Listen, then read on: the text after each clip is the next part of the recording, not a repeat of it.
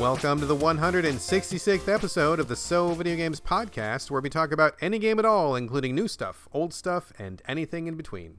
If we are playing it, we'll be talking about it. Today we are recording on February 25th, 2020.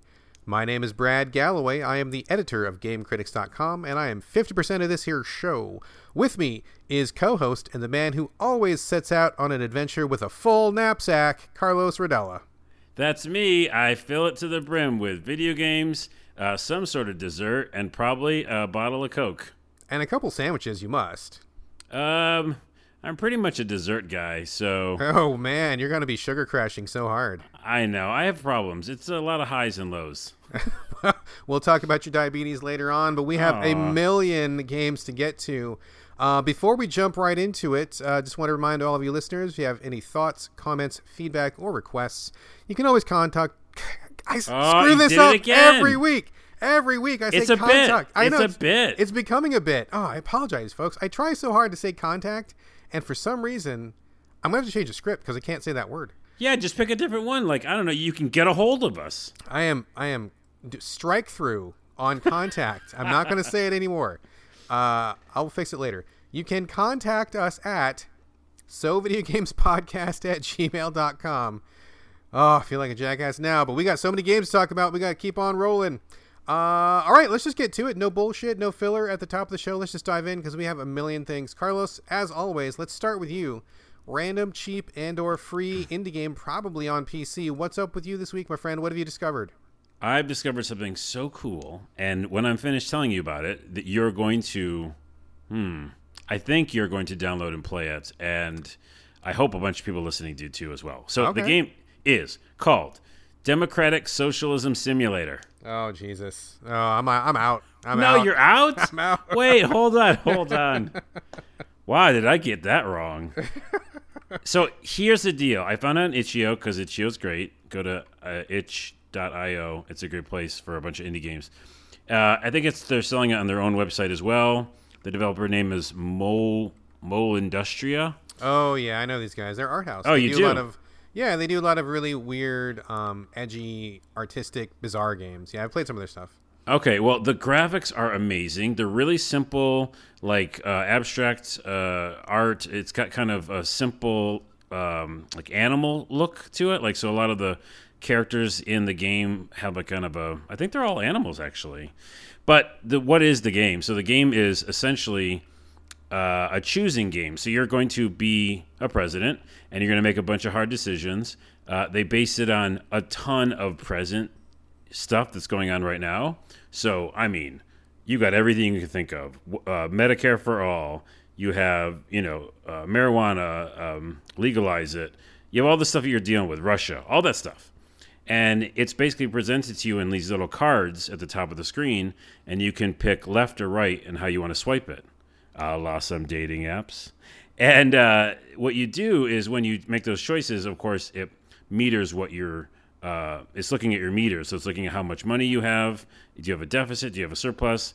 Um, how does the people feel? They have their own little meter, and are you like working towards emissions uh, and lowering your emissions and trying to get to like um, a very green kind of setup.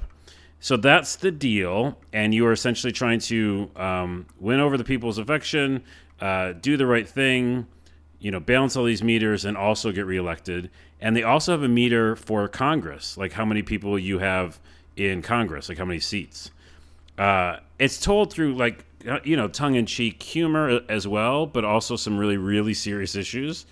And going through it, I actually didn't even know all the issues that are at hand. Like you start seeing like, whoa, what would I make? A, what would decision would I make about this thing? You know, um, I can't think of the difficult ones right now, but like uh, something to do with like people in prison. Do you rehabilitate them? You know, what what do you do with this? All, all these programs for schooling cost money. How much do you want to spend? Um, so that's essentially the whole game, and it only takes what like 15, 20 minutes but then you kind of see like a choose your adventure at the end, like how you did if you get reelected, because there's midterms, there's the whole thing, and you could actually not get elected again. This totally sounds like you're describing Reigns. Did you ever play Reigns? R E I G N S. Yeah, I seen it, and I don't think I never played it. That like what you're. I mean, I haven't seen Democratic Socialism Simulator, but what you're saying with the swipe left and right, you've got your meters, you got your money, you got to make decisions. This sounds exactly like Reigns, except swap out a kingdom for democratic socialism. I mean, I mean, Oh, okay. I'll have to take a look at it, but man, like as you were describing it in my head, all I could see was rain. So I'm gonna look it up real quick. Yeah, look it up. The, I love the graphics. They're really simple. Again, it takes you really quickly to get through it. Um, I want to say a couple things. One, uh, more description of the game, and then I want to tell you how I fared because it's it's a kind of a cool story. Um, I think that, yeah, I think it's really important. It, it, they're not trying to be like straight up jokey. It's not like a game going like, isn't the world crazy? Being president's tough, huh? Uh, wonky, wonky, wonky. It's like presenting, I think, anybody who plays it, which is why I wish it was free and it's five bucks. So I kind of wish it was free just because I want everybody to play this and kind of see the kind of decisions you have to make. Um, as I was giving and funding to all these like great school programs and things that I thought would make a lot of sense, we started going into the deficit really quick. And I was like, oh shit, that's what you have to do. You have to do these trade offs. And so many times people on both sides can be like, oh, yeah, of course you should just do these things, right? Not here in America. You can deficit spend till the cows come home, and you can Oh, okay. put it all in the military and fuck all the other programs and still have a country. You can, but I'm saying, like, if in a, you know, if you're trying to do the right thing, I don't, it's a long discussion. Let's not get into it. Let's not get into it.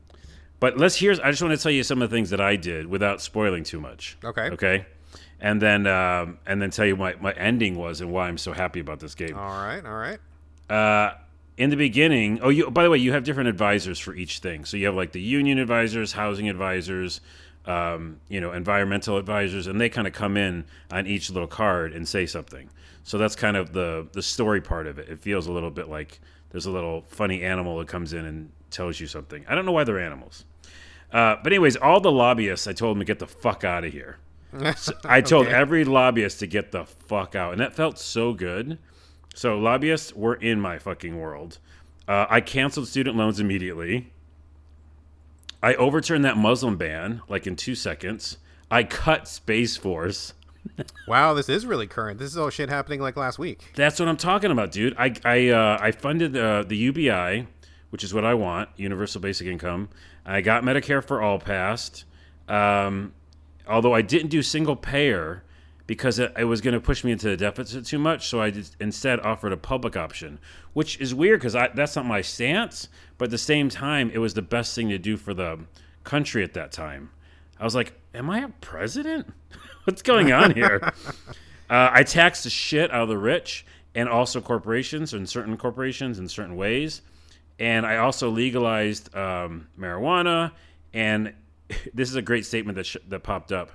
Uh, every once in a while, when you make these choices, little statements pop up. And one of them was Turns out when you legalize immigrants, they start paying taxes.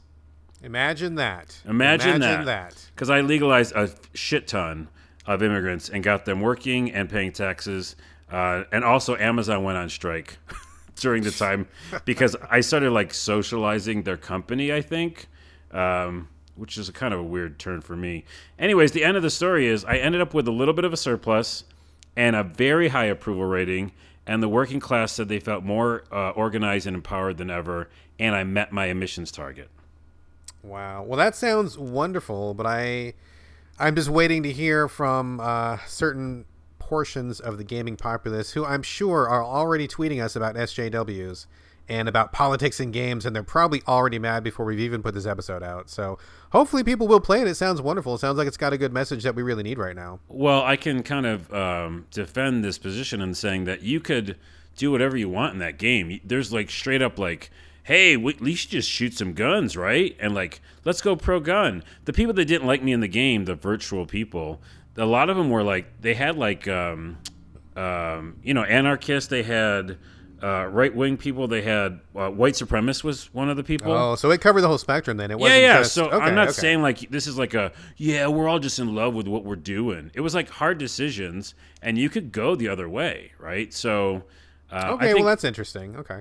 yeah, I don't. Th- I think it's kind of misleading that it is called Democratic Social Simulator. I think it's saying here's a bunch of stuff that's on the plate right now. Where do you want? Where do you stand on it?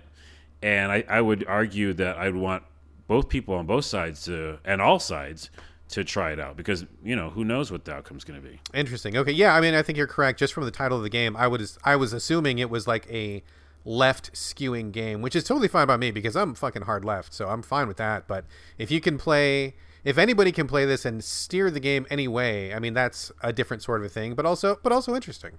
Yeah, I don't know how far it steers to the in quotes right, but uh, I would um, ask people to try it. And also, again, I think it's just an educational process. Like I wasn't expecting to like learn stuff about uh, the decisions that have to be made, but there was a fuck ton of hard decisions. So It's weird because you looked a little smarter to me today.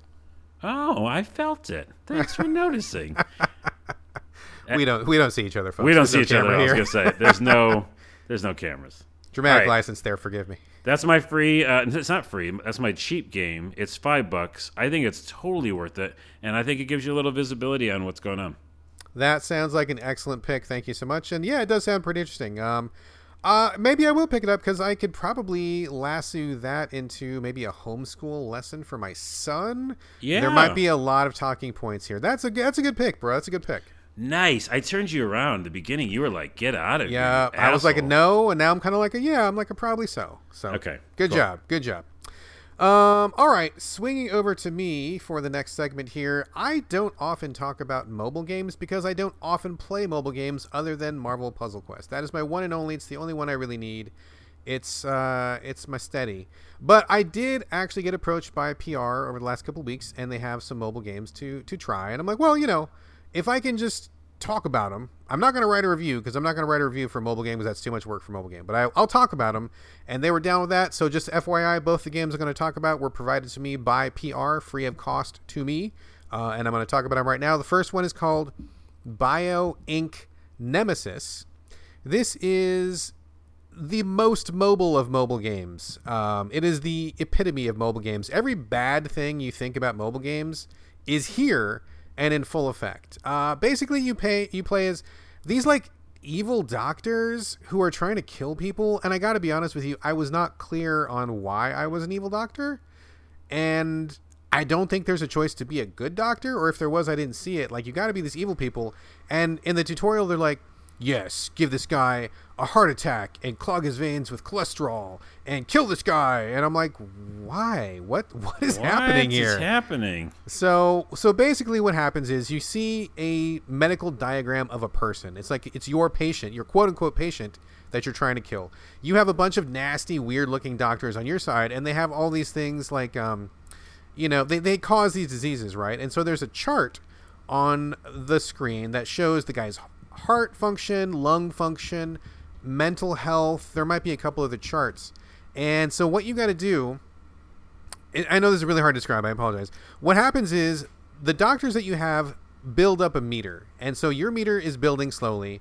When you have enough points in your meter, you can push a disease and give the disease to this guy. On the other side of the board are the good doctors, and they also have a meter. These are the AI guys that you're fighting against, and when they their meter fills up, they can cure the guy. So like the guy's body is your battlefield, and you're trying to make him sick and kill him, and those other doctors are trying to heal him. But really, what it is is you're watching a meter grow, and if you put more points into it, your meter will grow faster. And if it goes faster, you can dis- inflict more diseases.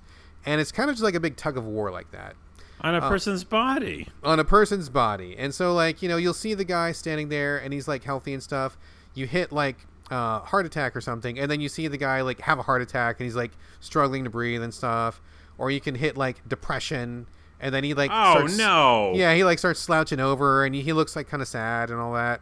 Um, so I'm I'm not really like cool about like making people sick and inflicting death. It makes more sense to me that you would be the good doctors healing the diseases, but they flipped it around. I don't know why, but that's how it is. Um, so I mean, interesting premise. Uh, but the thing that really turned me off it right away was like it's one of those mobile games where it has every fucking godforsaken meter that you can think of. It's got like the waiting meter, it's got the power meter. You know, if you play a number of rounds, you run out of the energy to play more rounds. It's got like like a bunch of different currencies and stuff, and all these different little like UI widgets and stuff. And just the whole thing was like kicking me in the face with like, I am a mobile game, and it was just like screaming at me to like put money into it. And I'm like, no, like all like this is the shit I want to get away from when I play a mobile game. I don't like any of this stuff.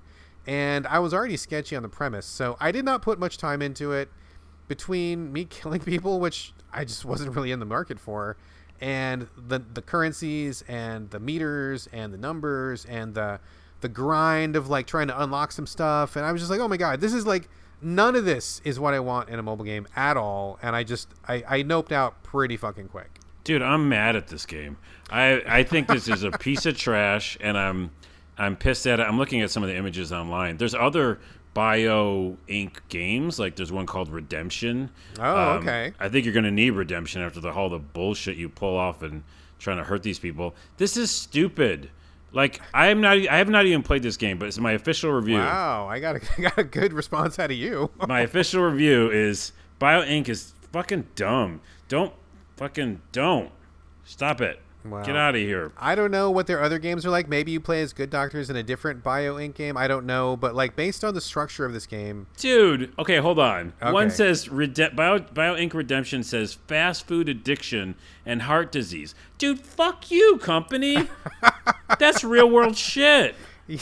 That's so dumb. Oh my goodness, I'm so mad. All right. Well, we're gonna move on to the next game. I don't know. I don't know what the other games are like, but I got to be honest. Um, the structure of the meters and the, the currency and stuff, it was a big turnoff. Like I didn't want to. Inv- I didn't want to even start playing this game because there was a lot of bullshit to get through, and I could just I could smell it on the game, and I'm like, nope, I'm not gonna do this. Uh, so I moved on to the other Android game that I'm going to talk about this week. This one is called Simulacra 2. Uh, it is a narrative investigational game. Uh, Corey uh, Motley, who started the podcast with me, he loved these kind of games. This is not my jam, but he used to call these games the um, rooting around through other people's shit simulator. Uh, and that's very true. Like, what you do in this game is it starts out with an FMV video. This cop is like, hey, you're a reporter and you're good at digging up dirt. Here, take this phone. It's from a murder victim. Help me figure out what's on this phone. And then he like gives you the phone. And what happens is it makes your actual phone look like that person's phone. So, um, like when you when you play the game, it totally transforms like you know like the home screen of your phone. So like all your apps are replaced. I mean, they're still there. Like it's a game. Like it doesn't damage your phone or anything. It just it, it wipes just your like phone. It. Yeah, yeah, yeah, yeah. It doesn't wipe your phone. It just makes it look like your phone is the other person's phone, which was kind of cool. That is a cool, cool idea. Yeah. Um, and so the cop will like text you like these fake text messages. It looks like you're getting a real text message, and he's like, "Oh, what have you found? What's going on?" And so you can pick these responses to tell him. And you know he'll be like, "Oh, you should watch the video." And so you go into the little video app and you can watch a video of this lady who like is real scared and something's coming after her and she thinks she's going to get killed and then the video cuts out. And so you're kind of like watching the videos and thinking, "Man, what, you know, there was a clue in this video and that clue leads to some other part of the phone where you can check there's a fake Twitter app you can check. There's like a fake like a Facebook. It's not called Facebook. It's called like I don't know Fudgebook or something. Whatever it's called. I don't know what it's called.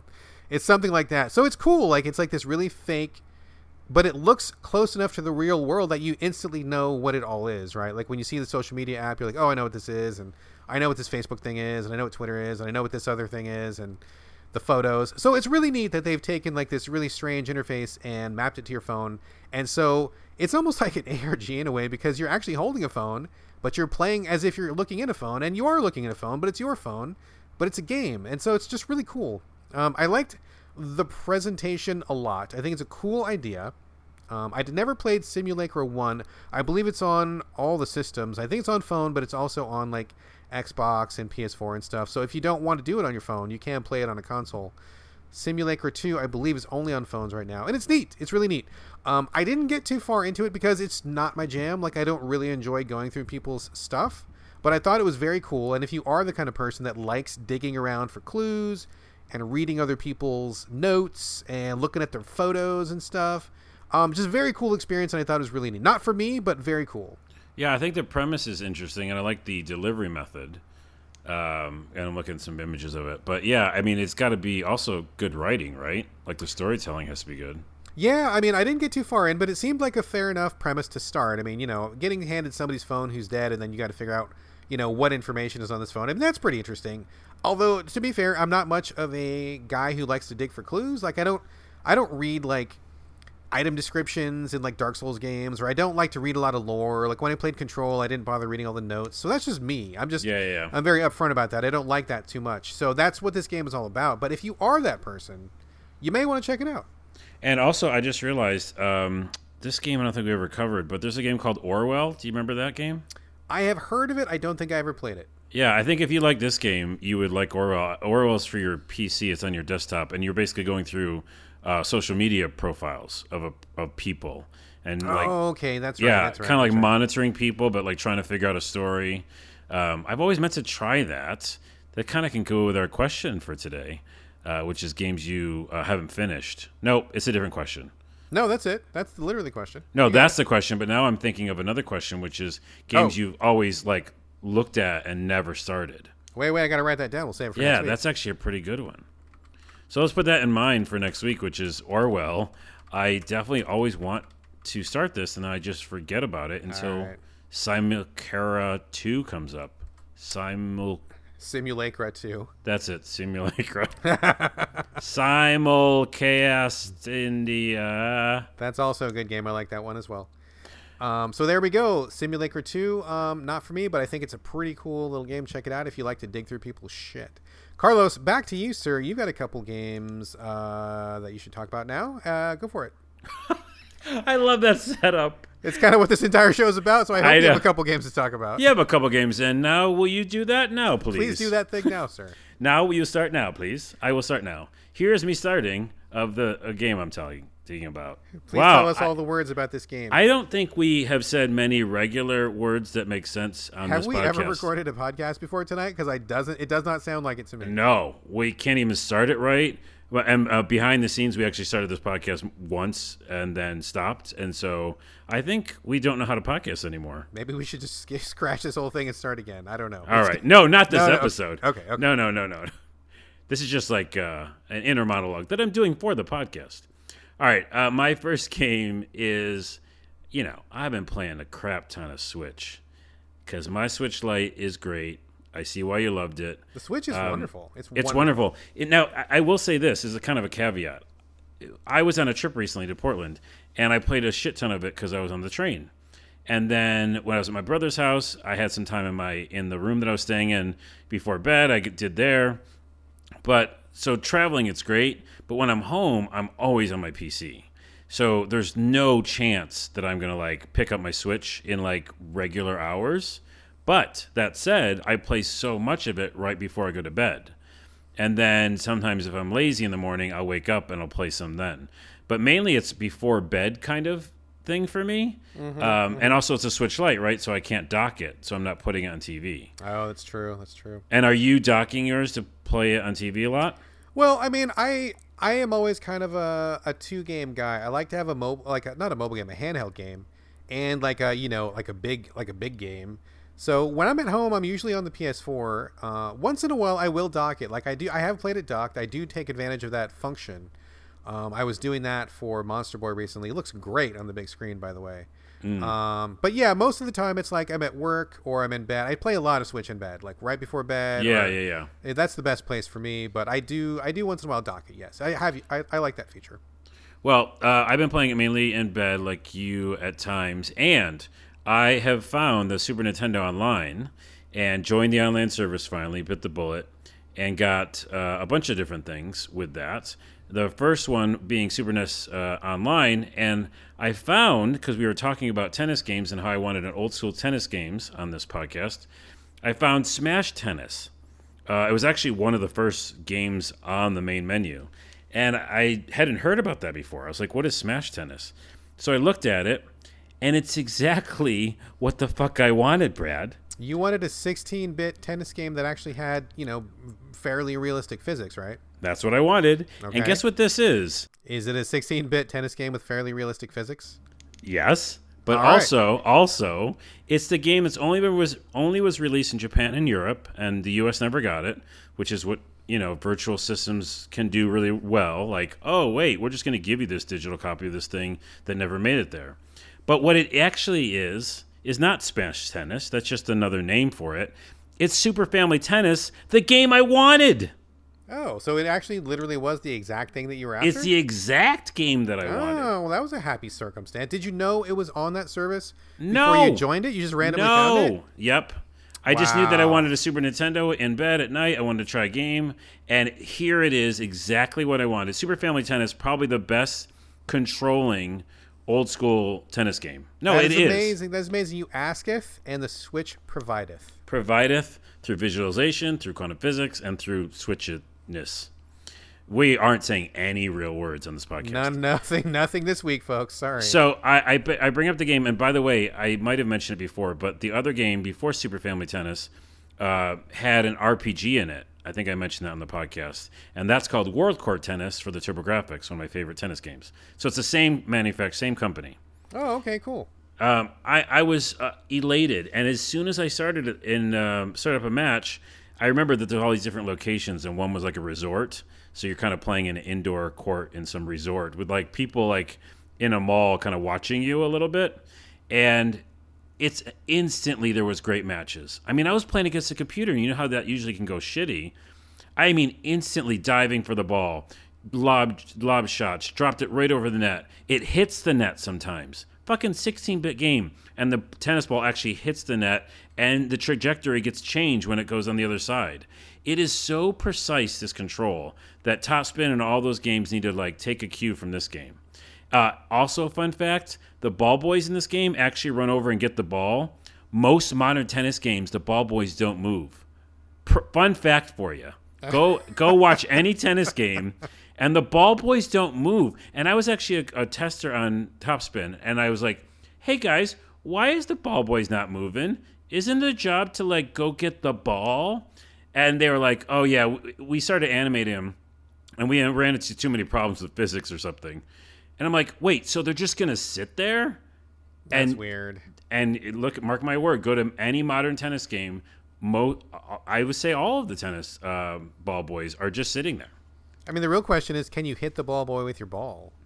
I think you can in world in this game. That would be that would be what I would want. I would want to be able to like whack that ball and knock that kid out In a modern tennis game or just this one? in any tennis game. That's Okay. what I look for. That's my number one feature. Well, you're probably not going to find many games that you like, but this is one that I like, and I will say everybody needs to try this game out. If you have a Super Nintendo Online, you like tennis at all, it essentially is Super Family Tennis, but it's called Smash Tennis. Check it out. Another real quick uh, funny thing that happened in that resort mall that I was playing tennis in.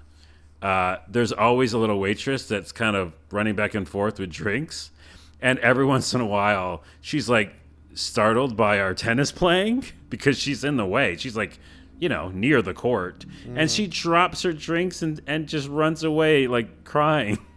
Oh, see, And I she- wouldn't feel bad about hitting the ball boy, but I feel because she's like a, you know, probably working for like below minimum wage, Oh, like really depending on the tips. I mean, she's probably working real hard. And you know what? She keeps dropping the glasses though. You'd think she'd learn and just go the other way. I hope they're not docking her check. That's terrible.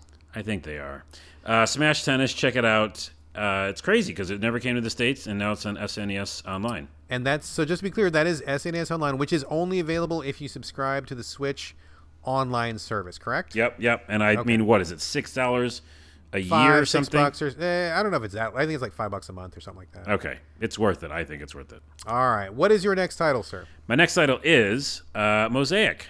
Mosaic. I've actually, I just published a review for this game on GameCritics.com.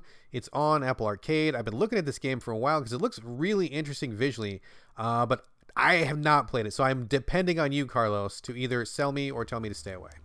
Yeah, I will try to sell you. I like the experience a lot. I haven't finished it. It's a pretty short game, so I'm like, I think I'm already pretty close to the ending.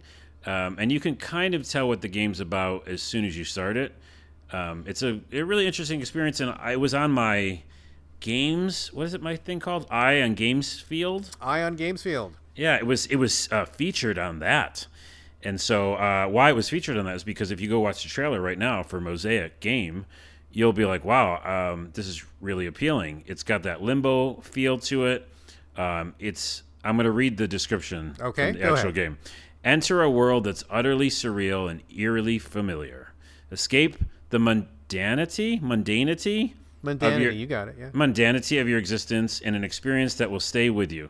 Mosaic is a narrative driven modern adventure game with a story that lasts about two to three hours. That's, okay, a so- pretty, that's a pretty short investment. That's a good time. Yeah, and, and I was wondering what they were going to call it because so many times on the show I struggle with what is the game that is essentially moving left to right, like Limbo, you know, a story, not point and click, but you kind of just walk and do things, and that's what this is. Okay, and uh, so you said not point and click. I mean, I, I, I've seen pictures of it, uh, folks. If you haven't seen this, it's like very um, stylized and artistic looking. Looks very kind of grim and depressing in a lot of the, the scenes. Looks like you're kind of getting, you know, like the man's getting crushed by like capitalism or something like that. Um, but so like, what are you basically doing? Are you just kind of walking around like looking at stuff? Are you talking to people, or what's what's going down? Yeah, uh, uh, just you know, think of the movie Dark City. Remember Dark City? I've seen the poster. I've never watched it. Oh wait, hold it's up. It's on my list. It's on my retirement list. I got to watch it when I it retire. should be on your top of your. It's really fucking good. I'll bump Anyways, it up a couple notches. Okay, so it's just that you know, it's that uh, black and white, dark, dreary world where everybody's doing the same thing. Corporate America has taken over uh, in a weird sense, where like everything's just about you're all cogs in a machine doing the same thing every day, day in day out. So like real life. So like real life, uh, a little more cartoony. Uh, at some point, he walks over a bridge because he's walking to work, and you see the traffic jam, and it's like ridic, like it's just uh, car to car, like all touching. So it's like Seattle. So it's like Seattle. Okay, I'm talking about just. So it's like very much like real life. Yes, Mosaic is Seattle downtown. oh man. Okay, I know Um, exactly what you're talking about now. Yeah, it's easy for you to get it. But yeah, and you are waking up every day, kind of like Groundhog Day, and saying like, okay, I'm going to do these basic things like brush my teeth, turn the lights on, do the basic things I would do at home, go walk down the hall, literally like walk down the hall, get on the elevator. You get on the elevator, the people that are on the elevator, you know, they don't like you. You can tell that like they like step away from you, and you're like, oh, my life is crap. And you walk by their mailbox and you check the mail, and then you walk to work. And the first day you walk to work, you actually do the job, which means it kind of jump, jumps into like a desktop, you know, scenario. Are you actually at a desk? Or are you at a computer or something? Yeah, it doesn't really show that transition. Oh, it's, okay. It's super indie. It just kind of goes to a screen where you're doing th- something, and it's like a little mini game. And the mini game is just trying to bring these little particles to another area on the board. Um, it doesn't really matter what the game is. It's more just saying like this is kind of a mundane thing, Like busy work. busy work, but it also says there's kind of viruses, and you got to like work on a puzzle to get away from the viruses. Um, that's just part of it. But then also, every time you wake up, you have your phone with you, and you can play those little clicker games. Okay. You know, like the all the games, the ones I even played, where it's like just like the you just click it. What's the what's the name for it? Like idle games. Idle games, yeah. Man, I can't think of anything today. What happened? We are recording much later in the evening than we usually record. Oh, that's what probably why. Yeah. We're like already decided that we're like in switch in bed mode. Yeah. Well, you know, a little little peek behind the curtain, folks. We usually record on Saturday mornings, and uh, by that time, I've had at least one or two cups of coffee. Carlos, you usually have a mocha or something in the morning before we Oh, start. that's true. you know, and so we both refresh from you know from uh, waking up and have the coffee, so we're good to go. Haven't done anything yet, but right now, because of real life circumstances, I mean, you just got back from a trip, and I actually was really sick with a cold uh, today and yesterday. So it's almost nine o'clock. I'm not feeling great. I mean, I'm sure you're probably tired from your trip, so we're both a little Yeah. lethargic, not firing on all cylinders. I guess we owe the listeners an apology because this is definitely not our top of our form here, but we're doing what we can. I think it's hilarious and it's got some great clips. So to finish this review, No apologies. He is not sorry. I'm is not, sorry. Okay. To finish this review, it's a cool little experience. I can see some people being down that it's only so short, but as you know, and as everybody listening knows, we here on the podcast love really good short experiences because there's not enough time in the day. Oh, yeah. I, I like the art style. I like um, the simplicity of it. Essentially, what you're doing, without spoiling too much, is your character starts pretty quickly seeing that there could be a different way. And there is actually color to life, and there is this like whimsical, fantastical thing that's playing out alongside your mundane life. And that is really interesting and abstract. And it feels almost like something that you would play in dreams because there's a lot of games and dreams right now that are actually really good and very On PS4 Dreams. PS4 dreams. Uh, pun intended, they are very dreamy. Like they have a dreamlike quality, including the campaign that just came out um, for Dreams. So yeah, I, I feel like it's um, it is not what I thought it was, which was just going to be a very long kind of tough game where you're like struggling through life and really mundane darkness.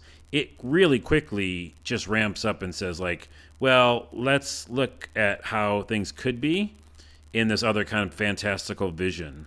And I, I have to say one thing that I think will get people to play it. Sure, okay? sure. Because I don't like spoiling it, but at some point in these fantastical things, it almost reminded me of um, Pink Floyd The Wall. Uh, very much it did, actually, if you've seen that. Um, there's a scene where essentially he's feeling really down about himself and he shrinks down and gets really small, and all the people walking around are massively huge. And one person steps on him, and he's just like like bubble gum on his shoe. And as you're walking, you're like basically stuck to the guy's shoe. and it's like awesomely animated and he somehow like comes back to life but that's kind of a metaphor for how he feels and so those kind of fantastical things start happening really quickly in the game so i, I urge people to play i, I know my people might um, think that it's this uh, other type of game but now that i've told you it's just this really interesting kind of way to think about the world that isn't the mundane Interesting, interesting. So your your take on it is pretty positive, and I do like what you're saying. That sounds like my jam. In fact, I would have probably already played this, except for it's a little bit higher in price than I feel comfortable paying. I'm waiting for it to go on sale. Uh, but I did just post a review at Game Critics, like I mentioned earlier, um, from one of our writers. Name is Babushka.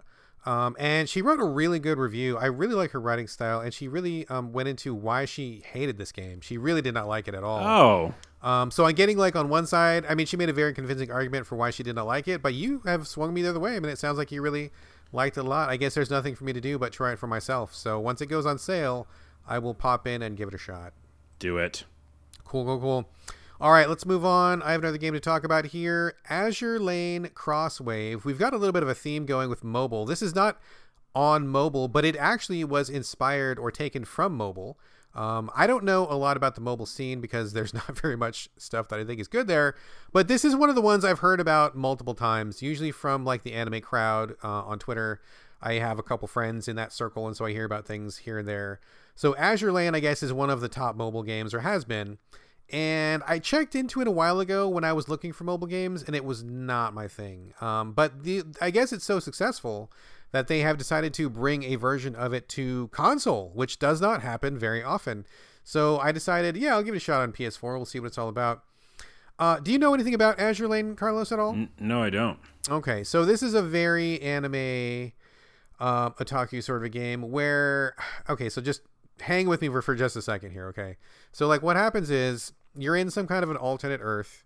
Your crew, so you're just like a c- commander or something. Like, you never see your character. You're just controlling a crew of anime girls who are not referred to as girls, they are called ships.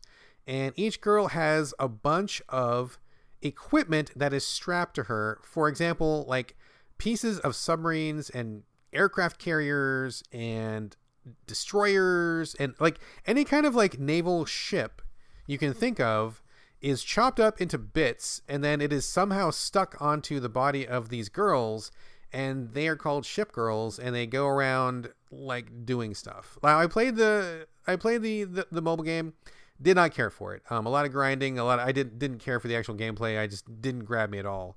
Um, but they've done something different with it on PS4. Um, you still have the ship girls, but rather than the grindy mobile sort of a thing, they've taken it into a 3D battlefield sort of environment where you're seeing all of the ship girls rendered in 3D, and you put together a a I think they call it a battalion of them or something like that, uh, and you go out into uh, the ocean and you zip around on top of the ocean. Despite being ships, they're not actually in the water, they're kind of skimming on top of the water at very high speeds. And they zip around and you shoot things with their guns, and you can switch between them, and you'll see like a lot of enemy ships. And the enemy ships are just ships. So you blow up a bunch of boats, you blow up a bunch of airplanes, and once in a while, an enemy ship girl will show up, and she'll be another girl with like junk strapped to her, and then you like fight it out on the water. Um, it's a very strange concept. I have a lot of thoughts on this that is maybe more appropriate for another show. I'll touch on it a little bit, but basically, the action itself is actually not too bad. It's very, very simple because you're kind of just playing out the battles the same way each time. You zip on top of the water, aim at things, you shoot them, you zip around some more. Like, there's not a lot to it, but it is strangely satisfying to like move around at such high speeds and just kind of take shots at things. Like, from a kinetic perspective, I think it's kind of fun. Uh, visually, mixed bag. Like I think the ship girls, some of them look kind of cool, like with like guns and propellers and all this kind of stuff strapped to them. Like some of them look kind of cool. Some of them look like really random. So the design, I don't know exactly if it's working for me all the way, but it's kind of working for me. Um, but there's a couple problems with this game. I mean, number one, uh, the writing is terrible. It is god awful. It is a mm. bunch of like talking heads with like endless dialogue, and nobody says anything that's really significant.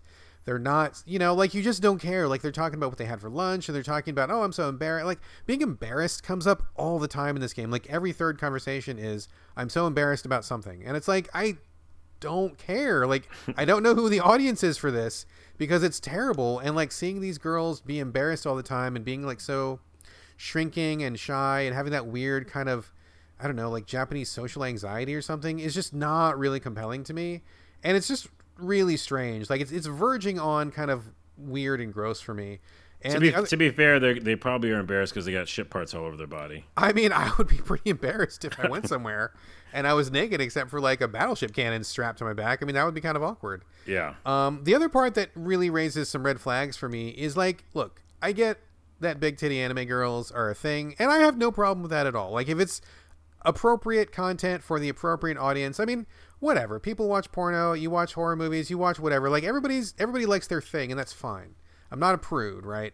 But one thing that I don't feel comfortable with is this kind of weird anime thing where they have like characters that look like little girls, and I'm not cool with it. Like there's Mm-mm. a lot of characters in this in this game that look like they're like 10 or like, you know, definitely prepubescent, definitely like really young looking and some of them have some skimpy costumes on top of the battleship parts. And I'm just uncomfortable with that whole thing. Now, I know there's probably some people right now who are screaming at the podcast going, You're disrespecting Japanese culture. And I know because actually there's a lot of Japanese people who are not cool with that either. It's a really fucking weird thing. I think it's inappropriate. Um, I just, I'm not okay with it. And I know that some people are like, Oh, yeah, they may look like a nine year old girl. But narratively, they're a 1,000 year old dragon spirit, and she's actually older than the Earth or whatever. And it's like, fuck off, fuck yeah, off. What was the game that I just played where like there was a bunch? That was like the style, but yet I was like, I still, even though it's a style, I don't want to just be hanging around with these kids all the time. I don't know what you're talking about, but I totally agree with that sentiment. Yeah. Um, yeah. I just it skeeves me out, and I know that there's a lot of dudes out there who that's their thing, and I think that maybe you got a problem, and maybe you shouldn't be attracted to people who look like nine year old girls. So that skeeves me out as well. Um, but putting those issues aside for just a moment, also I, I, I guess I hold on. I have to hit. I have to say also, it kind of bothers me that they call them ship girls because the way that I see people talk about this game online is it's really dehumanizing. And I realize these are not actual female women; they're just characters in a game. But at the same time, I think that like somebody's got to write a PhD paper on this because I haven't done the research and I'm not qualified to really like go into this. But I see this trend of like animalizing or some kind of like you know, dehumanizing girls in a way to kind of treat them as property and things rather than looking at them as people. And I see that happen a lot with this game. Um, I see oh, people... as soon as you said it, you were like, uh, "Yeah, oh yeah," and they're also ships. Yeah, like, yeah. No, they're women, aren't they? I mean, they're kind of women. I mean, I I was looking at this game as if they are female characters, but I see a lot of people talking about this game as if they are ships, if as if they are things, and it kind of bugs me. Um, that you know, that's a whole that's a pretty big topic. Um, yeah. we don't, I, I've mentioned it. We don't have to get any further into it, but there's a lot of red flags with this game that I find a little bit problematic. Um, but putting all that stuff aside, and to be fair, it's kind of a lot. Um, I think the general idea is kind of fun of putting together a team of characters and shooting around on top of the waves and just zipping around and shooting stuff. I mean, I think just from that perspective, it's pretty fun, and I'm looking forward to unlocking more characters and seeing how they control differently. And there's a little bit of an upgrade system. So, like from a mechanical perspective, I'm kind of down with it. Um, but I have a lot of reservations in terms of like conceptual and about their art style. So I, you know, I mean, there. I I don't know that I'm recommending it. I don't know that I'm not recommending it. I'm just saying that it's a thing that's out there. I've got some concerns, but I also think there's some good stuff about it. So I, I guess I'm just mixed on it. Brad, Brad's review. It's a thing. It's a thing that's out there. Yeah, yeah. I don't know. I mean, you, well, you didn't change my my perspective either way, and I just heard ship girls, and I and he said younger girls, and I'm out. So it Yeah. Like, I mean, I mean, and just before anybody gets the wrong idea, dude. Like, I love um, Senran Kagura, which is one of my favorite um, anime series, and the girls in that game are just like bonkers, like the biggest boobs, the bounciest butts. Like, it's totally like wankfest fan service, right? But it's okay because they're they're older and they're clearly over eighteen, and it's for people who like to enjoy that stuff. There's a really good combat engine, and I think the writing is actually really good in it too. But like you know, I'm not opposed to like girls in skimpy outfits if it's an appropriate content and appropriate situation. oh yeah. You know, I don't want it all the time. I don't want it in every game, but I think you know, there, it's a thing that exists, right? It's fine. But Yep. like, I just don't like the little girl stuff. It's gross and it creeps me out. Yep. All right, we've talked about it too much. This is too much. Let's move. Let's move on. Uh, that was Azur Lane Crosswave on PS4. It's a thing that exists. Carlos, um, you've got a quick look at a game. Is it is it a preview or is it already out full version? Book of Demons. Tell us about this. Yeah, it's out. I just didn't play a lot of it. Um, Okay. But I'm very, very interested in what um what they created, and I'll tell you a little bit about it. And then I'd like to check back, uh, just like I'm going to check back on Snack World today. We'll do a little check back on this one as well. Okay, little Um, update. Sure. Book of Demons is an isometric hack and slash game with elements of action role playing and also a deck building because every game has to have deck building. Every now. game has deck building. Uh, I think like even like going to go back and retrofit old games like Mario Brothers and just put deck building in it. Which, by the way, that might actually be pretty. Cool. That good. actually might be kind of cool. You got me kind of excited for that. I Thank know. you. Um, so basically, you know, you're going down dungeons. Uh, there's you start at the top level. There's like many levels. Let's just say you're going down the dungeon, uh, getting to the end, and collecting. I'm sorry, collecting loot and cards along the way. So the hybrid part is, you know, things you find in chests are lots of times they can be cards. Those cards you're putting in your deck. They immediately put them into your deck for you as you go down the dungeon, so you're not like waiting to have to spend them. You know, you can use them right away. Uh, it's not like um, go back and then go through the dungeon again with your new cards. It's like you can just use them.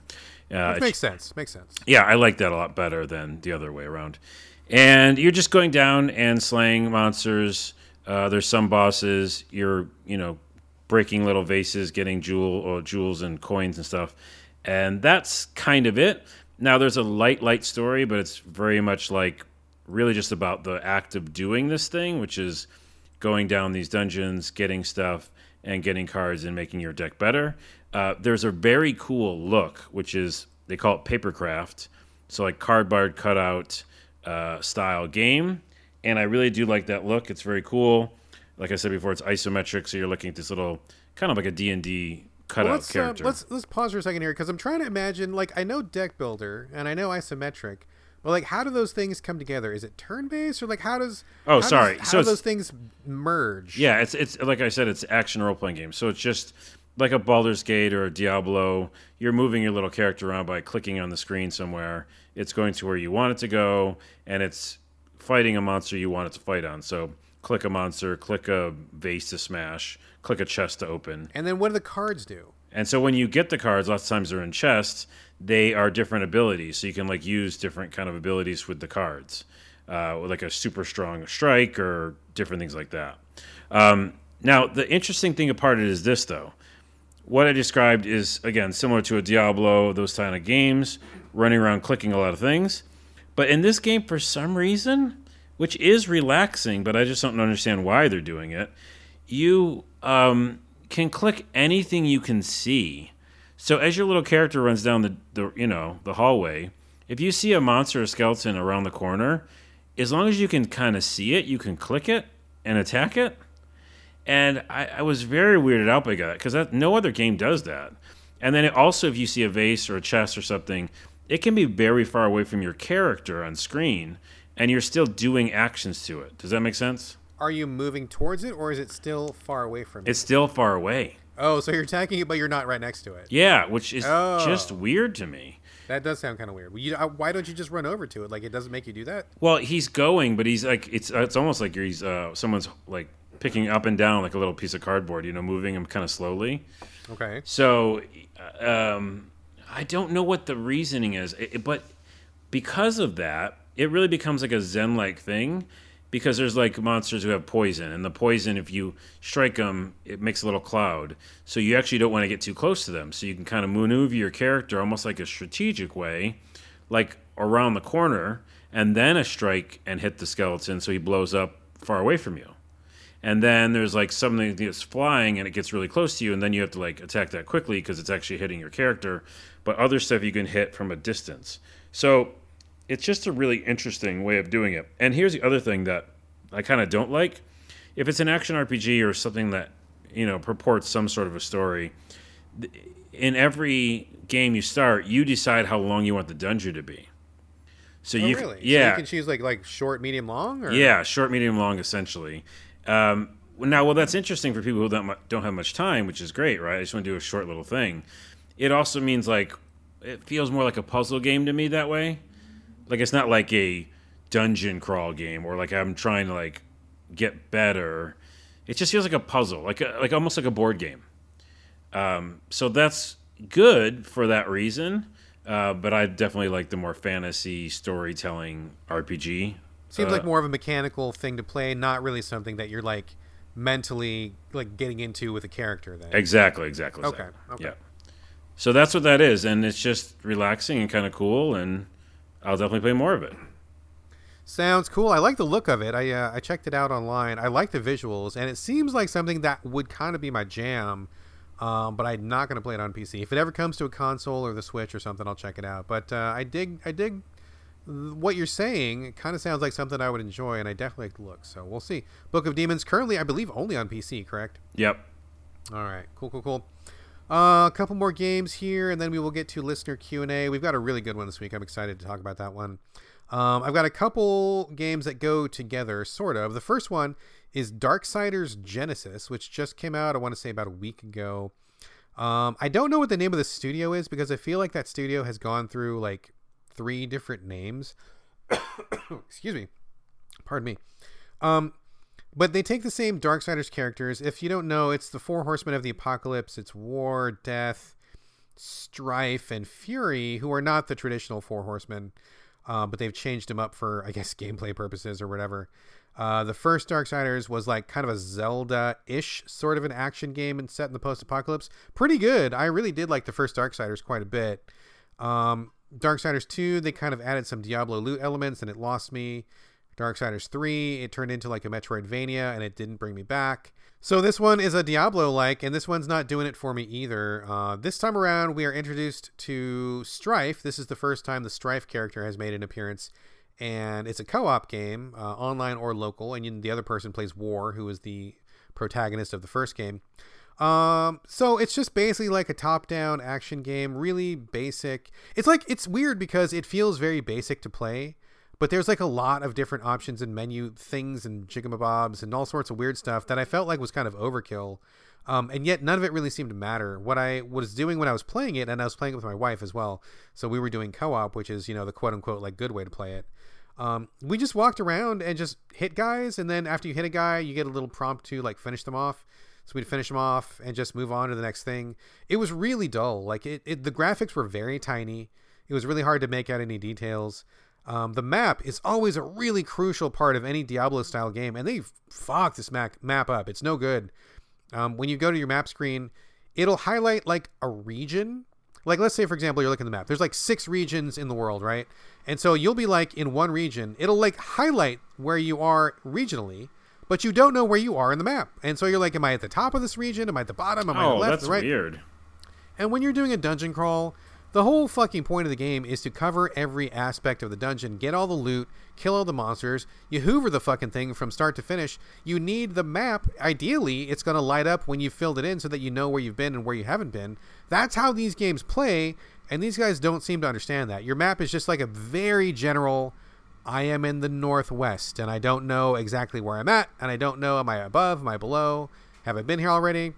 And to me, the levels looked really similar, and so I we were getting lost like all the time. We were noticed we were doubling back on ourselves, and w- between that and the small graphics, we were just like we just we got really bored of it like on the first day.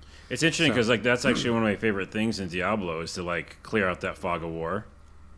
Absolutely, you know it's, I mean? it's so crucial part of the experience. Like it's if you like to clear things out and to check things off a list and to be thorough, and I think that a lot of people playing these games probably enjoy those things. Why would you not do that? That is so important. So Yeah. yeah, I just we just we were really bored. Like the writing was not great. A lot of like bad puns and bad jokes, and uh, it just wasn't fun. Like we just felt like we were mashing X and not really doing anything. And I just I found it really hard to care. So we noped out of that game pretty quickly. I do not recommend it, but it's interesting because I've gone back and read some reviews from people that I know, and just like on Metacritic and stuff. Um, there's some people that who did who did who did not like it. Um, liked it as little as I did. But there's a lot of people who actually seem to like it, and I'm a little confused by that because I get everybody's got their own opinion, but I feel like for the game that this, uh, like for what kind of genre this is, I feel like it fucks a lot of it up and it doesn't get a lot of it right. So I'm very confused that a lot of people seem to like this one. I, I couldn't find the fun in it. I did not care for it. Uh, I think I played it for like maybe like two, three hours, and I was done. I just had no more interest to come back. But after playing this, I was bummed, man, because I wanted to play a co-op game with my wife. I wanted to play a Diablo like. I wanted, you know, I was kind of in the mood for something like this. That's what uh, caught my attention in the first place. And so after like two hours and we were done, we're like, man, I feel like all revved up and like, you know, no place to go, you know, like what do we do? Ironically, I had just got an email a couple days before from Neocore and they were saying, "Hey, um, we just put out a new expansion for Warhammer 40k Inquisitor Martyr, which is a hell of a title." Um, and they're like, "Yeah, new campaign, new DLC, check it out." And I'm like, "I've never heard of this game before. What is this game you're even talking about?" Come to find out, it's a Diablo-like. It was released, I think, two years ago. Two years ago. Whoa. They're still putting out DLC for it, expansion, brand new campaign that just came out. So I'm like, well, I'm in the mood for a Diablo like. This one is one of those. Um, I I'm not super familiar with Warhammer or Warhammer 40k, but I know what they are. But you know, I don't play the tabletop, and and Games Workshop is notoriously sketchy with their licenses. Some of those games are great, some of them are hot garbage. It's really a crapshoot whether these are going to be good or not. But I'm like, you know, uh, I'll check it out. And it just so happened that they put that game on sale the very next day. So retail price for the complete package, meaning the base game, all the DLC, it was like seventy dollars. Whoa. It went on sale the next day for fifteen. nice. I grabbed the fifteen dollar package, got all the DLC, got the extra stuff, got everything, jumped in. So this is a like I said, a Diablo top-down isometric dungeon crawl, um, but set in the Warhammer 40k universe. You play uh, as one of four different character classes. If you have the DLC, there's four. If you just buy the base game, there's three. Um, there's like an assassin, a heavy gunner guy, there's a wizard, and the new guy is a tech priest, which uh, uh, he kind of uses like little um, robots and stuff to go with him, little buddies. So, and it's just, uh, you know, it's just like one of those. You just jump in and start shooting dudes and grinding out levels and getting loot and stuff. But I'll tell you, this game is fucking great. It's really great. I love this game. It's so fun. Really well done. Um, but there's a couple things here. First of all, I know a lot of people were down on this game when I brought it up on Twitter. A lot of people were saying, "Oh, that game sucked. I hated that game." Fair enough, but it came out two years ago, and the developers have already moved the entire game onto like a 2.0 release. So they've taken all the feedback, they've done all the patches, they've changed a lot of the systems. I didn't play it two years ago, so I don't know. I mean, it probably was bad two years ago, but it's great now. Like it's really fun. It's really really good. And if you like a Diablo style, this is wonderful.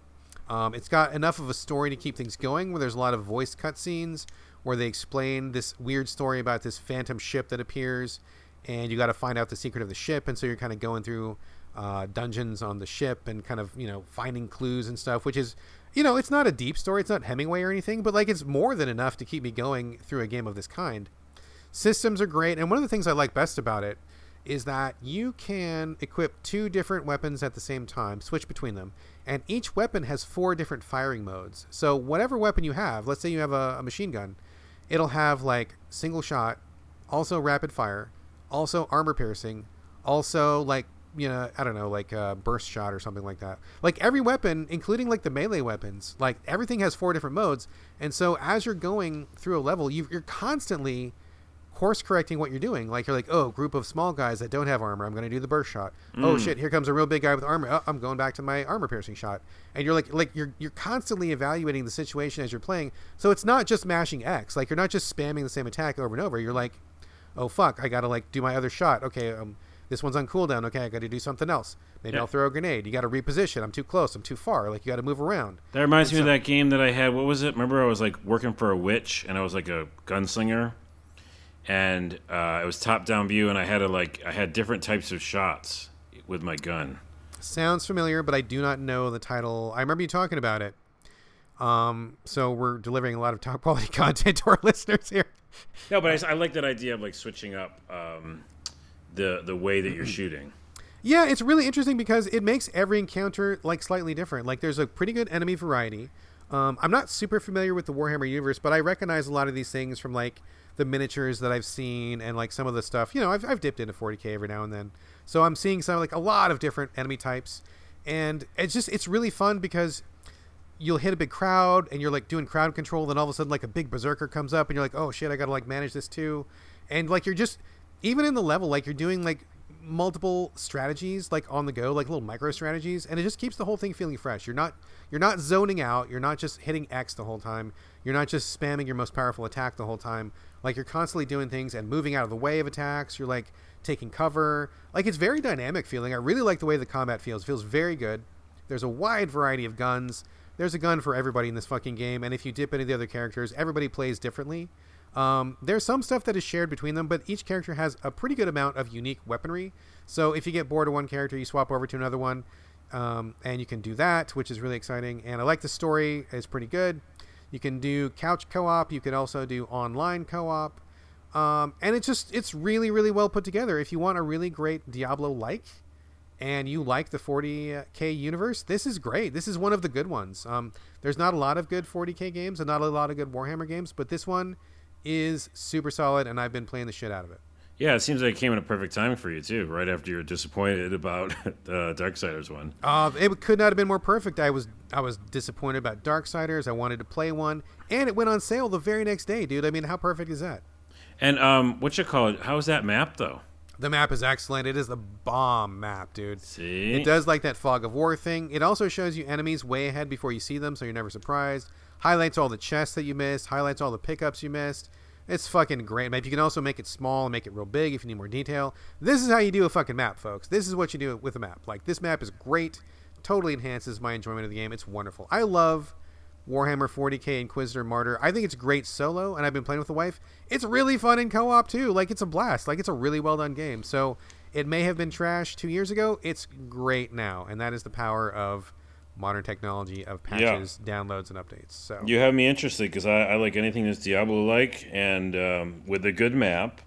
So excellent map. Yeah, if you want a Diablo like this one, you cannot go wrong, dude. It's great. That's the kind of game that you have to have the at, uh, the itch scratch. You know what I mean? Sometimes. Exactly. So, yeah. Exactly. Sometimes you need it. So, Warhammer 40k Inquisitor Martyr is good stuff. Uh, a couple more games. We're going to get to Q and A. Carlos, uh, you have a couple games to do some updates on, right? I do. If um, yeah, basically Xenoblade Chronicles 2. Did you play that?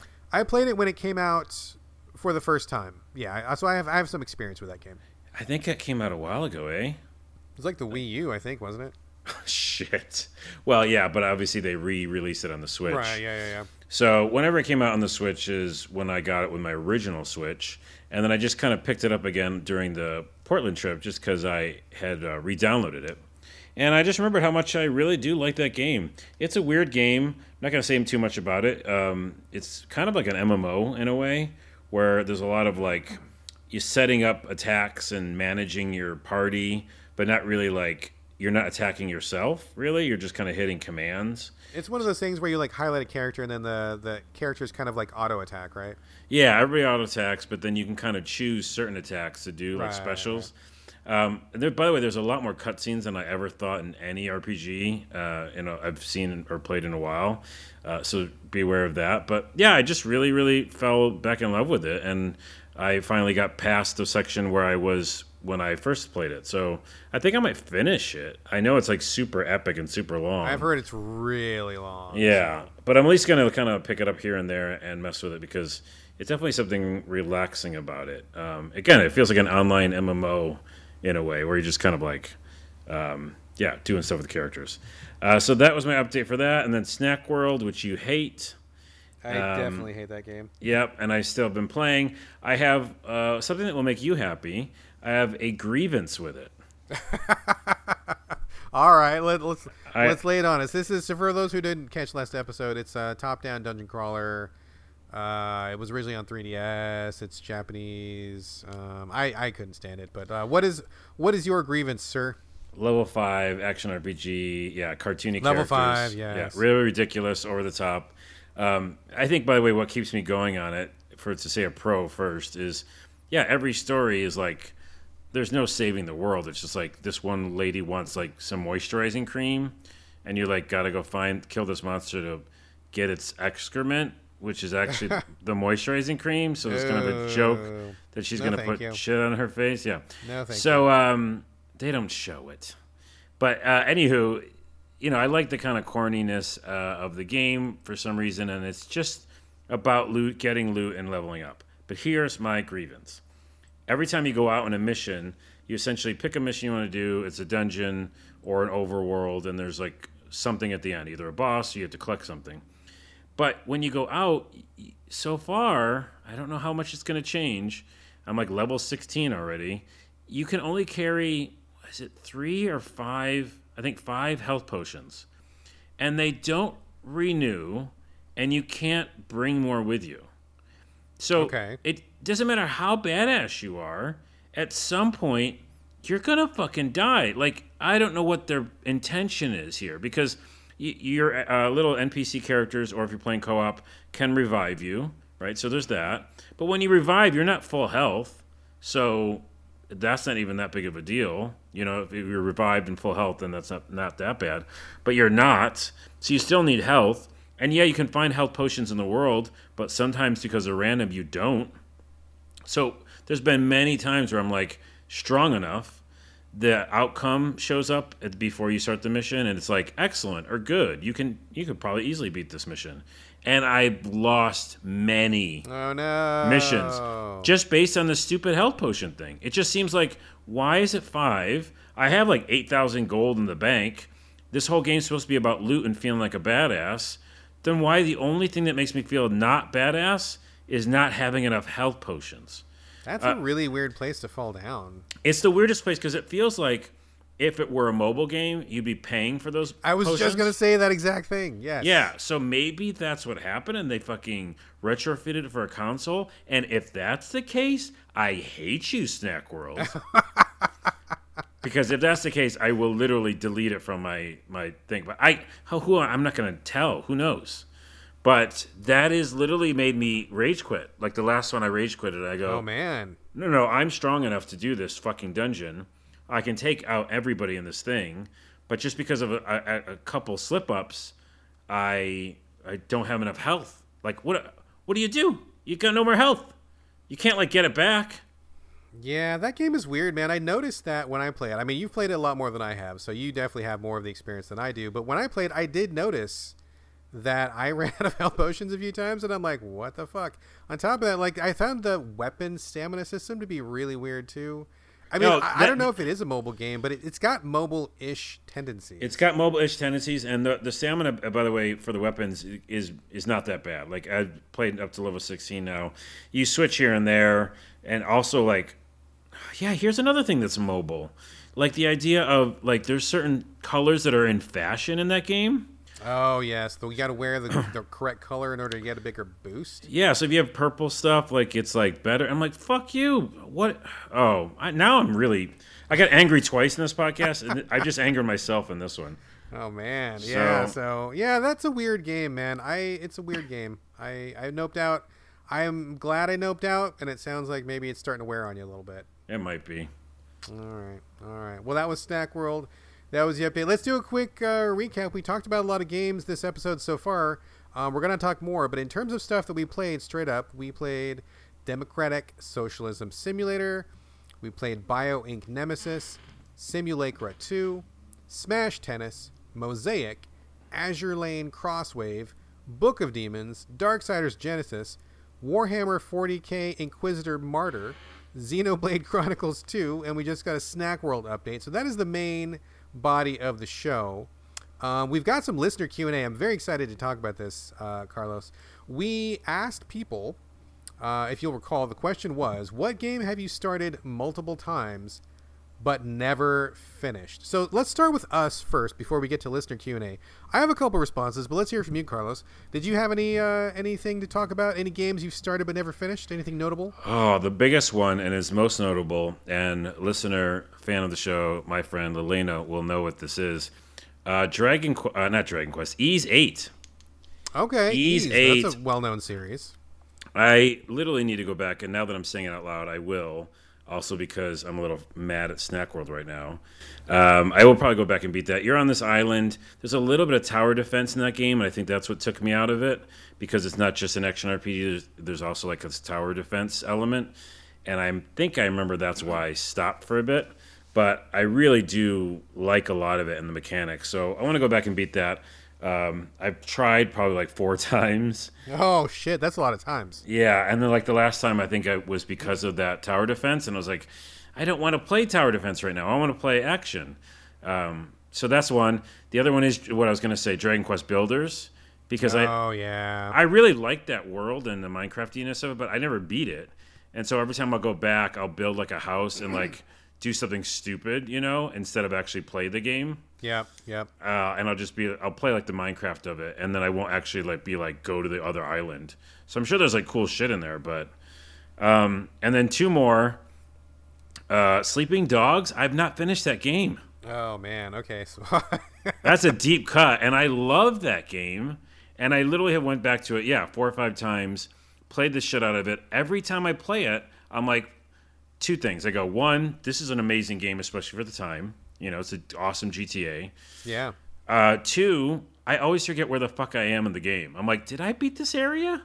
Was I? Did I scare that person? Was it? Are you starting cops- over from scratch, or are you just jumping back into an? I've started over that. I started the game over two times. Oh man. And the second time I started over, I went back to the save, and I didn't remember where I was and what I was doing.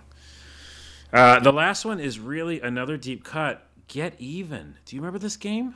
Get even. Is that the one oh man. I've is that it was like a first person Yes. scary exploration sort of Yes. game. Yes. Yeah, I remember. I remember being really tricked by that one because the trailer made it look like a very different thing than what it was. Well, I didn't know what it was. I just randomly bought it for like on sale or something, and really was taken by it. And I was like, "What a weird game! Like Very this is weird game, yeah. interesting." And I'm in, and then I put it down. Just forgot about it. Right? Came back to it, and I was like, "Wait, Carlos, why didn't you finish this game?" Because that's how I do things when you live by yourself. You just talk to yourself. Hey, Carlos, why didn't you finish this game? We're making dinner. Shut up. Uh, you you shut up. I seriously have a question. Why did we finish this game? I don't have an answer. Um, I need to go finish it. So th- I did not mine. finish that one either. That's a, that's an interesting cut. I did not expect that one. Ooh, I got some deep cuts. You got a, some real deep cuts there. Sleeping Dogs. I haven't thought about that game in a long time. It's fucking great, and I can't believe I haven't finished it. Man, okay, I got I got some I got some games of my own. All right. Um, and all of these kind of like weigh heavily on me, sort of. Uh, the first one, Lovers in a Dangerous Space Time. Oh, yep. I love this game. I love it. For people that don't know, you it's a multiplayer game where you share the duties of piloting a spaceship. And now they've updated it so you can have up to four people in a ship. It used to be just two, but like one person would steer and then the other person would work the gun, but then someone would have to like get off of their station to go work the shield. So then you can't pilot all the the powers of the ship at the same time. You're constantly like going back and forth based on what you need at in the situation and it requires a lot of um, teamwork with your your co-pilots. I love that game. I think it's so cute. It looks really cute. I love the art style. I think it's really fun to play. I have never finished it. I think i've probably started it like maybe five times, and I always get to like maybe the second world, and then things get busy and you can't really play it by yourself. Although actually you can play it by yourself now. You can. Do, there's AI. There didn't used to be. Well, I was going to say, yeah, not playing it uh, solo is probably the hardest part of that. Yeah, so you can you can put it on real easy and you can have AI people, but I want to play it with my family, right? And like something always comes up. My wife gets busy, I get busy, my son wants to go play Fortnite or something, who knows? And we just we just never finish it. And I really I really want to finish it, but it's it's it's TBD. Um, the other one, Witcher 2, Assassin of Kings. Oh. I love Witcher 3. It's probably one of my favorite games of all time. I think it's one of the best games ever made, honestly. I love Witcher 3. Nothing but love for Witcher 3. Witcher 2 is a different story. Um, real janky, combat's questionable. Um, the technology was not able to really fully capture that vision, and so there's a lot of loading screens which really break up the immersion of that game. Uh, it's really tough to navigate sometimes, and I think the quest marker system is great in Witcher 3. It is not great in Witcher 2. Mm. Um, I need a lot more quest markers than there are, and so I find myself constantly going to an FAQ, and it's like I'll do a quest and I'll be into it, and then I'll be like, oh, but I don't know what to do next, and well, you better look up an FAQ, and then you know it's just lame. Like I don't feel like I should have to look up an FAQ just to keep making progress, and it's just janky, and I get to a fight that I don't like, and I just kind of lose steam. But like being the Witcher 3 fan that I am, I feel like I should at least finish Witcher 2 and I just I can never force myself to finish it.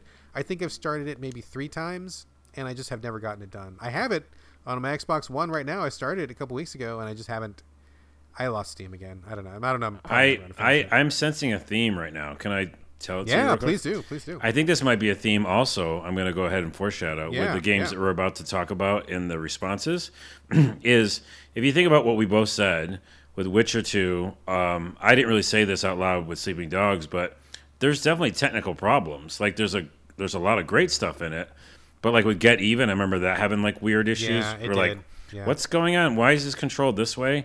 And a game like, let's say, Dishonored 2 or um, Greedfall or games I recently played, like Outer Worlds, like, I why the fuck did I finish them so quickly? Part of it's probably that the mechanics were sound, right? Yeah, like, it, they, yeah. it just worked. Like, Dishonored 2 just works and, like, kicks ass. And you're like, yeah, I want to see what this story's like. But if something stops you, I would I would suspect a lot of that is why people don't finish games. That's a really good point, dude. Especially given like how busy people are these days. I mean, most grown-ups I feel like have pretty limited time. I know that we do.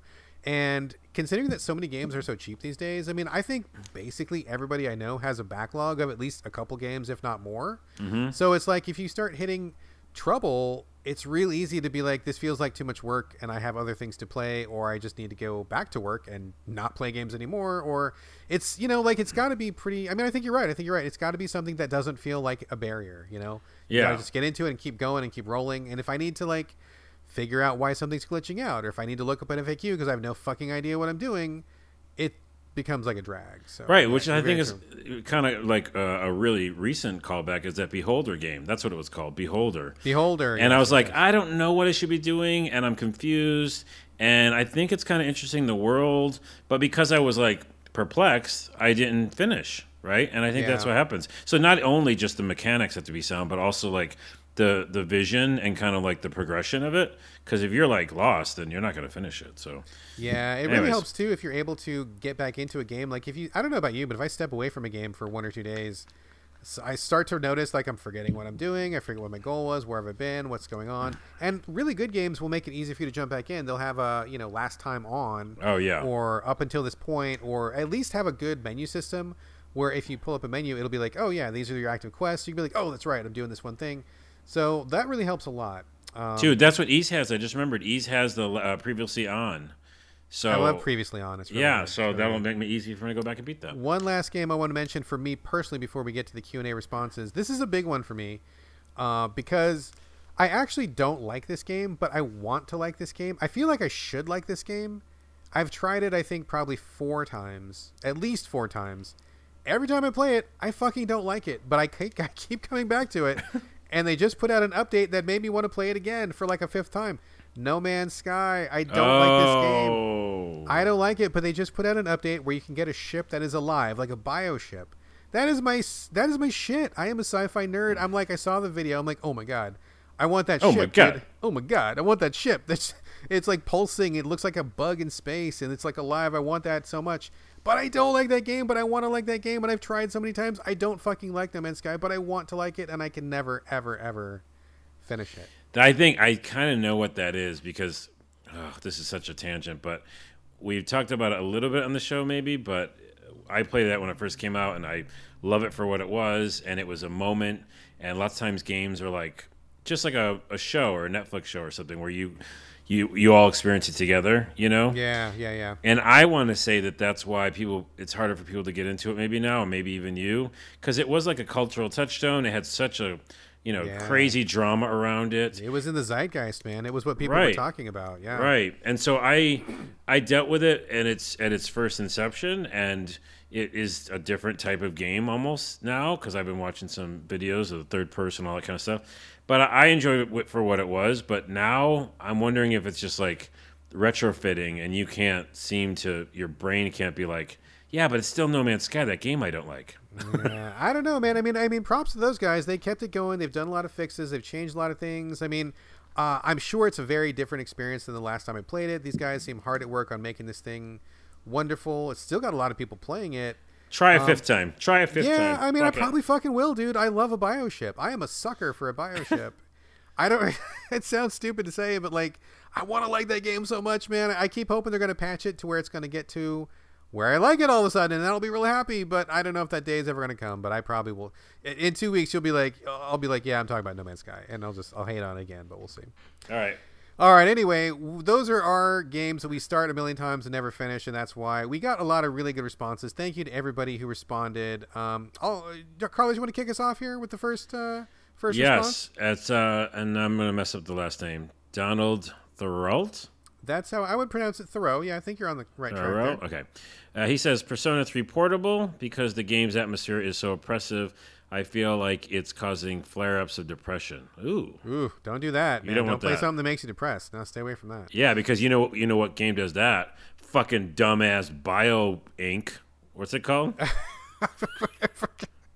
That uh, Bio Inc. Nemesis. Bio Inc. fucking makes you have depression. Screw that game. I'm mad Yeah. again. Yeah. He's mad again. Yeah, don't play anything that makes you depressed, Donald. Stay away from that. There's a lot of happy games that'll lift you up. Find one of those. So, uh, let's see. Next one comes from Joshua Carpenter. Hello, Joshua. He says, Two come to mind Final Fantasy Tactics and several versions of Monster Hunter. There just isn't a good version of Final Fantasy Tactics that doesn't feel antiquated. I totally agree. And with Monster Hunter, I've just come to terms with the fact that the series just isn't my jam, and that's quite all right. It is not the jam for many people, so you were you were hardly alone there, Joshua. Yeah, it's a tough game to get into. You have to like a love hate, I think. Um, Phil Holmes says The Witcher 3. By the way, Phil Holmes is now my enemy. He's your enemy. Why is that? Well, well, let's go on here. I've tried three separate times to play that game, but each time I kind of just start hating it. Um, Phil, we can't be friends. but also, everybody likes their own thing, and I'm just kidding. But also, we're not friends. But also, I'm just kidding. But that's Phil's answer. All right. Next, well, we're gonna stick with the theme here. The Next one comes from Pete Lawson. He says, "The Witcher 3, obviously a great game, but the equipment and crafting systems are unclear. It's too demanding of my time, and I wish Geralt would just hit the enemy with his sword instead of doing all that flourishing and twirling. Also, and here's why I love this guy No Man's Sky. I like the idea of low stress mining and crafting, but I find the worlds very dull and samey. Same. It takes ages to fly anywhere, agree. I also cannot take part in space combat except to be shot down, although there is no real down in space. So uh, Pete and I are on kind of the same level with No Man's Sky. Uh, I feel you, Pete. Yeah, but The Witcher 3 comment then. Yeah, Um, like yeah, yeah. Anyway, Noc, uh, Nocturnus says Final Fantasy 15. Ooh, I'm making enemies. oh no, Well, they're making. I'm just in an angry mood. I don't know. This whole show's weird. Uh, the premise is engaging. I really dig the friendship between those four troublemakers. So do I. The idea of collecting royal arms is uh, neat, and world making is top notch. But the fighting is fucking dull. I disagree. It just doesn't feel deliberate. You have minimal minimal control over other characters. Well, that's true. Um, combo system is meh, and although I tried so hard to give it a chance, it just didn't click with me. And that's fine. The combat is a little divisive. I, I agree with you. You don't really have much control. If you think about, um, what did I just call it? Xenoblade Chronicles 2, yeah, yeah. there's some right? similarities, but you have much more of a control of your main character in this. Um, yeah, so I get it. I did like that game a lot. Next one comes from Goodman Trashylvania. Love me some trash. Says Red Dead Redemption and I just seem to get sidetracked easily with other games eventually taking its place. Understood. Yeah. Prey, because it seems like 100% my shit on paper and I keep thinking I'm missing out, but I've tried it four times and I never make it beyond hour five. Also, feel you there. That seems like my shit too, and it is just not. So I feel you, trash. I feel you, Trash, on that because I've started Prey. I realized maybe three times and said like, nope. I just, it's just, I'm not feeling it. Yeah, same. Uh, D at what is it? Twifdeed? Twiff D T F no, TFW. E E A D. I can't to even read anymore. I tried to start uh, Valhalla. Is it Valhalla? Yeah. Uh huh. Yeah, like five times, but I just find it so boring. That's fine. I you know that game is terrible. I, I can't stand that game. Um, I think it gets a was- bigger, bigger than it should. It gets more fanfare than it should. It's weird because it was so critically praised. That was what got me interested because I don't usually play a lot of uh, visual novel type games. Um, man, not only was it boring, it was really like had a lot of skeevy sexist bullshit in it that Hmm. nobody really ever called out. And I was like, am I the only person on earth who finds this to be skeevy and sexist? I guess I am because I did not care for it at all. I don't understand the love for that game. But D, I feel yeah, that is uh, not a good game. Oh, this is you. Oh, it's me. Rowan Carmichael says Witcher 3, Xenoblade 1, Final Fantasy 15, Whoa, Final Fantasy 4, Final Fantasy whoa. 5. Maybe don't play Final Fantasy. Says also The Witcher 3 is the greatest visual novel ever written possibly, but it's just got so much padding with the walking and the fighting. So, Oh my goodness, Witcher right. Three is just. I, I know this. Uh, this whole purpose of this wasn't to be like you're wrong. absolutely not. That was I not know, the point of the not at all. We all are appreciative of all your answers. Yes, and by the way, all. like my earlier statement, lots of times it's just not your jam, and you're like you're like realizing it, right? And that's fine. It's totally fine. that's why you're starting it a bunch of times is because it isn't your game, right? And that's fine. And, Um, and, and, and props to everybody who does this because you're giving it like a real good try, right? Like you didn't dismiss it after one try. You're going to try two, three, four times. That's dedication. Like you're really going into it with an Oh open yeah. mind. So D- props d- to you. Developers are psyched for that. Yeah. Uh, Zolbrod says I've completed every Dark Souls game and got the platinum trophies for Bloodborne and Sekiro, but I just cannot get through Demon's Souls for the life of me. Oh man, Zolbrod, that is strange because I think Demon's Souls is like one of the best ones. I don't. I I want to I want to hear from you. Like tweet me and tell me why you can't get through it because man. Uh, you know, I like Souls in general, but Demon's Souls, oh, the story in that is so fucking amazing. I love the story in that game. You got it. You got to get through it. Do it. Try, try again. Uh, let's see here. Eric S. Manch, longtime Game Critics uh, reader. Hello, Eric. Says Bayonetta. I bought it three times on 360, Switch, and PS4, and I love stylish action games like the Devil May Cry series and Platinum's other games. But I've never finished it. I keep starting and stopping midway through. Usually, it's the weird puzzles that slow me down. And he's got a frowny face. Freaking puzzles.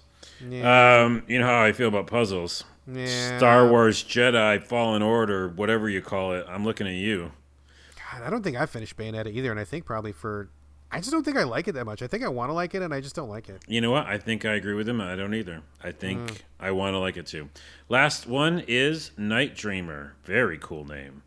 Uh, or kind why do I have this Ocarina of Time? Yeah. Are you kidding me? Okay, I've tried six times now. I keep getting the ones where I am like angry about it. Uh, I do intend to finish it eventually, but I always stop my playthrough after the first dungeon. I don't even know why. It's not even because the game is bad. I've just never been able to in the right mood for it. Well, he's just saying it right there. There you go. You got to be in the right mood. For a Gotta be the right. Mindset. yeah. Yeah. Um, we have one more last edition. I got it just a second ago when I was checking Twitter. It's not on the script, but I'll read it off real quickly. I figure somebody went to the trouble of tweeting us, so we might as well add it in here since we're doing it. George Albor from the Experience Points podcast, one of my favorite podcasts, I love that podcast, says any Pokemon after Yellow because I buy into the fantasy every time, but they're not actually fun. Ah. agree, agree. I've bought so many Pokemon and I have not. I think the only one I've ever finished was Yellow. I don't think I've ever finished one since then. yeah, I do like. Uh, yeah, I'm interested in the concept, but I'd rather play Animal Crossing. Yeah, yeah, I hear you. It's just that's not for me. Anyway, all right. Thank you all so much for your responses. I love the segment. I think we had a lot of really good, interesting things there, and I'm glad to know that I'm not the only one who starts a game multiple times and never gets there. I'm glad And- to know not alone. Not We're alone. not alone, and also I apologize for the vitriol. I think it's just Brad's rubbing off on me, or it's I don't know. It's a weird podcast. It's, it's, It's, what we it's get an when we get, evening.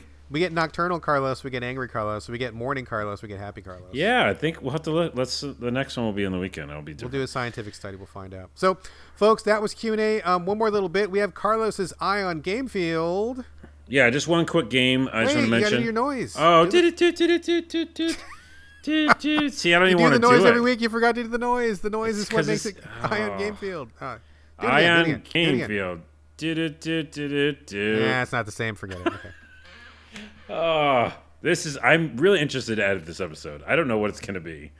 Um, this is uh, the only game. I have one game on it because you know your, up, your upcoming games you're interested in, Ion on game field. What's got what's on your radar, sir? I should probably say what this segment is each time. I'm like, you guys know, right? Ion am Games Field. Hey, by the way, if this is someone's first time listening to us, you know, go back and I apologize. Yeah, please go. the a couple one right before back. this was like, Yeah. hands down, pretty good. Um, I'm just gonna uh, offer up Othercide, and that's other with C I D E. Oh, I just saw the trailer for this. Yeah, I did too, and I'm like really blown away by the style. It's like all black and white, but then every once in a while, like blood is red, or a cape, or some sort of like uh, cloth is red, and mainly it's all dark, foreboding. It's a tactical game, but it's also an action like melee game. Um, but then it also says it's dynamic turn system game. So I'm very confused because the trailer looks like it's just all action, and you're like fighting in the rain against all these like weird monstery type characters. The action just looks amazing, but in the description it says it's turn system allows you to interrupt delay actions while putting your master plan in place, which sounds like a strategy game.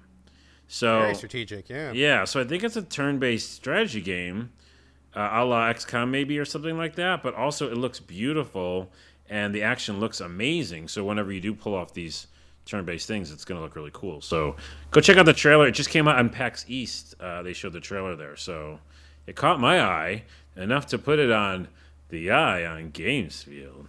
Dude, dude, dude. This podcast is fucking over. Yes, it is. Well, the good news is this is the end of the show. We can uh, put ourselves out of our misery. Thank you all, folks, very much for listening. Uh, Carlos and I will be back next week with another episode. If we record in the morning, you can be assured it'll be tighter and cheerier. Uh, but in the meantime, we would love your questions or comments. You can reach us so videogamespodcast at gmail.com. You can also post for us uh, at gamecritics.com once the show goes up there. We are on Twitter collectively at So Video but you can reach us individually. Carlos, where can people ping you this week? Watch this because it's a weird episode. Uh, forget me. Everybody go watch Mythic Quest. It's fucking incredible. It's a it's a it's a show on Apple right now. If you have Apple, if you have a phone, you get like a free Apple TV subscription or whatever. And it's like eight, episodes. They're all out. It's um, kind of like Silicon Valley, but for game development. So it follows like a game developer um, working on a game, and it's that guy from It's Always Sunny in Philadelphia. Uh, Danny anyways, DeVito? Yes, Danny DeVito's the star. No, no, no. The other guy who's um, now he's muscular. I don't know. It doesn't matter. I, I I've ruined the whole podcast and this segment. Go go watch Mythic Quest. That's all I'm saying. Fuck me. I don't care. Who cares? All right, fair enough. Uh, as for me, if you want to track me down, I'm on. Uh, what am I on? I'm on Twitter. I'm on Instagram. It's my name, B R A D G A L L A W A Y. All A's, no O's. And that is it for us. Woo, it's been quite a ride, folks. It's Thank not over yet. It's not joining over us. yet. Hold on. It's not. What? What? No, what? no, You got something else? Yeah, I got What? something else. Um, I just realized this is a fun thing to do. Hey, where can fo- people follow you on the internet? Right? You say that all the time. Yeah, yeah, yeah. Here, here's my real answer. Uh, and this is weird, and I don't mean to say it like an egotistical way, but just Google my name. it's literally you get the weirdest shit. Like I do it sometimes, and like not like all the time, but you know sometimes. And I find these weird videos I forgot I even did, and like articles I've written. Who the fuck knows what I do? Just Google Carlos, and the last name is R O D E L A. Have fun. I don't know what you're gonna find. That is good advice, but before you do that, please turn Safe Search on. I don't think you have to. I think you have to do it just to be safe, especially if you've got kids in the room. Wait, Yeah, what did I sure make? You got nobody looking over your shoulder. I didn't. You're saying I'm confused why that would have to do that. All right, folks, we are out of our minds and we are out of time. The show is over. Thank you so much. We'll be back next week. In the meantime, this is Bye from Brad. Bye from me. And bye from me.